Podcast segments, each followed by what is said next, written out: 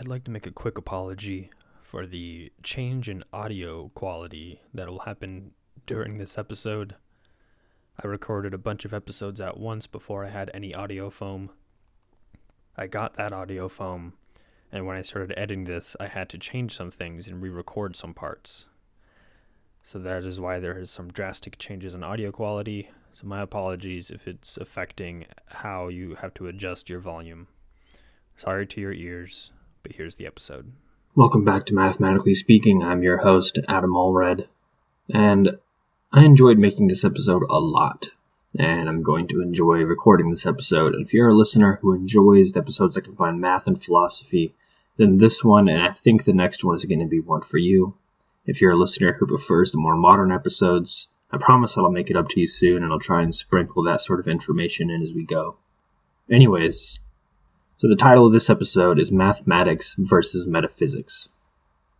We talk about math a lot, and I say it a lot, so much so that it sounds weird to say now, but we must begin by defining metaphysics. It's a branch of philosophy that concerns itself with the nature of reality and wants to answer the question, why are we here? The idea that we are living in a simulation is a metaphysical theory, as is the idea that God created everything. The kind of metaphysics that we got to see in the last episode is numerology. There are two kinds of metaphysical realities that the Greeks tried to use mathematics to prove. The first is a discrete reality. Now, in math, when I say discrete, we do not mean that it's secretive or something. Math is not sneaking around, but it means non continuous. It means no irrational numbers, no pi, no e, no square root of 2, only rational numbers and integers. On a graph, it would be like a series of points. There is a worldview and perspective of time that our lives are discrete, but we live it at such a speed that it makes it seem continuous.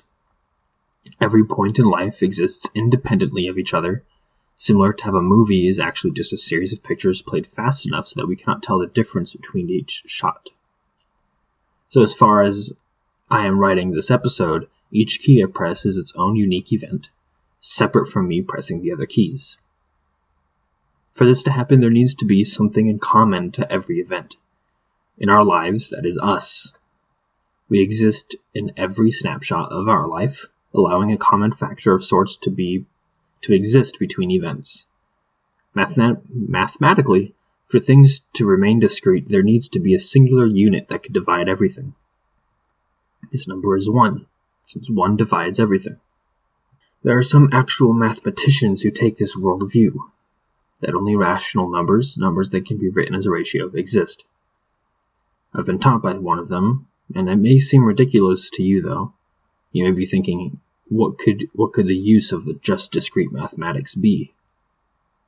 Well, thanks to the invention of the computer, discrete mathematics is on the rise.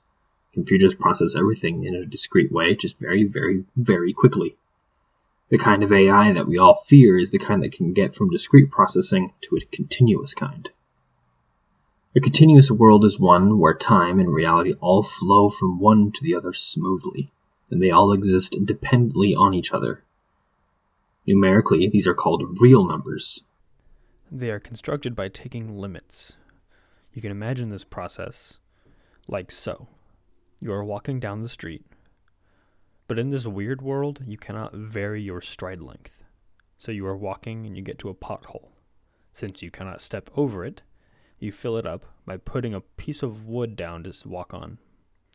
Your stride length is the rationals, and these planks of wood are irrational numbers. Together they make the reals, invented because they had to be. We had to be able to take limits to get from one number to the next and these irrational numbers fill these holes.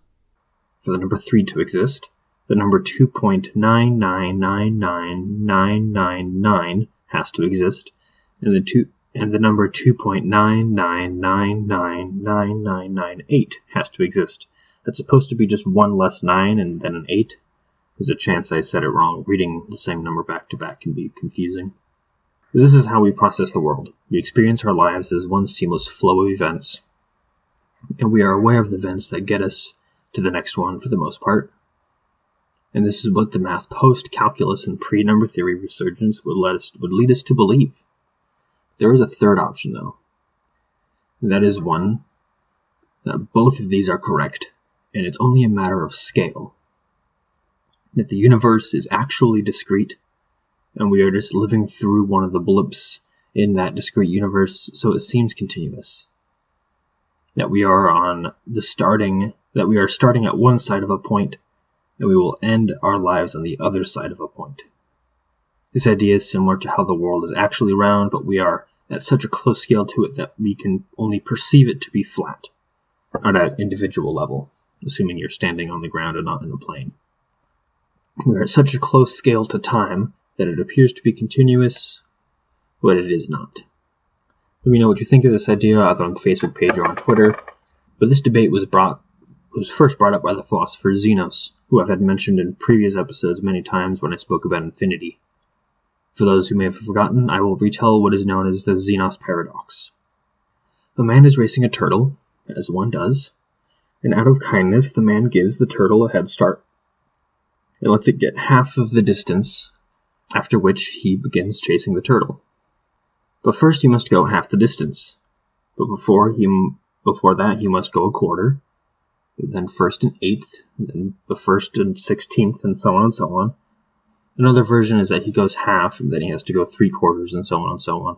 So he either never goes anywhere, or can't get to where he wants to go because we can split the distance he is running into infinitely many small pieces. But we can very clearly get places.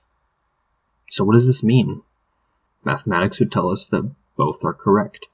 We can go nowhere and everywhere. Now this paradox stumped the world for quite some time. That is, well, until we developed calculus, of course. But we solved it prior to the invention of calculus, but it was Newton and Leibniz who solved the problem independent of each other in the first place, so it was probably solved simultaneously as the invention of calculus. They discovered that they had to find the sum of infinitely many terms, but it depends on how these terms grow. And it's quite clever for our telling of Zenos's paradox. We are adding up terms whose denominators are all powers of 2.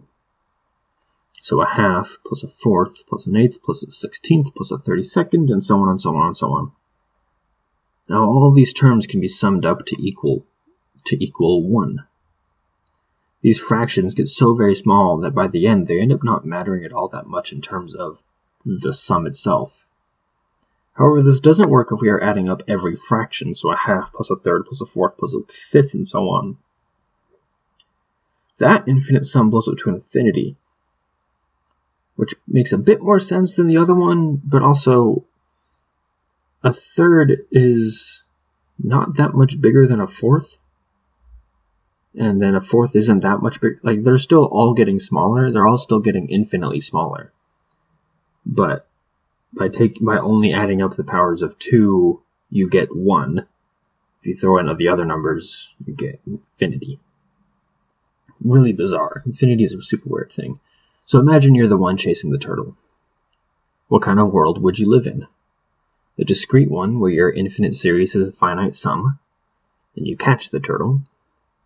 Or are you in a continuous world where your infinite series has a infinite sum, yet you can still catch up to the turtle? If you are in a discrete world, you must have some common distance that you travel first before you travel the rest. This is called the Planck distance, and it is anatomically small. We've actually, scientists have, dis- have discovered it.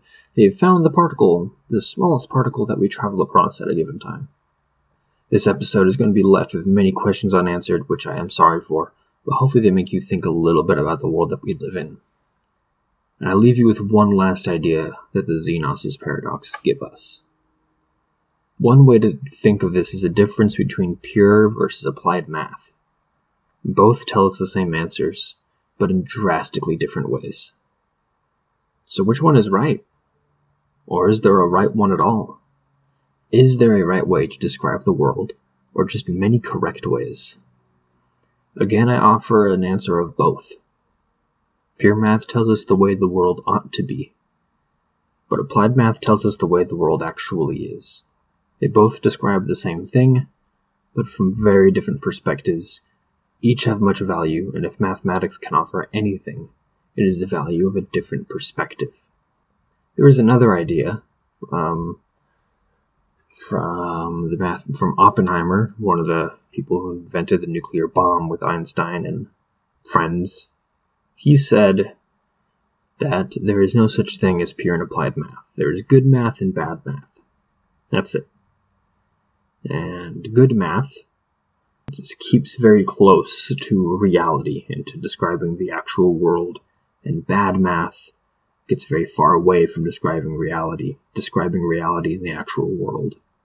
In his opinion, number theory, which will be the entire subject of next season, number theory is the is the best math because it is the thing that describes the world closest because he was thinking that because he held holds the belief that we live in a discrete world and everything is in dis- is discrete in number theory.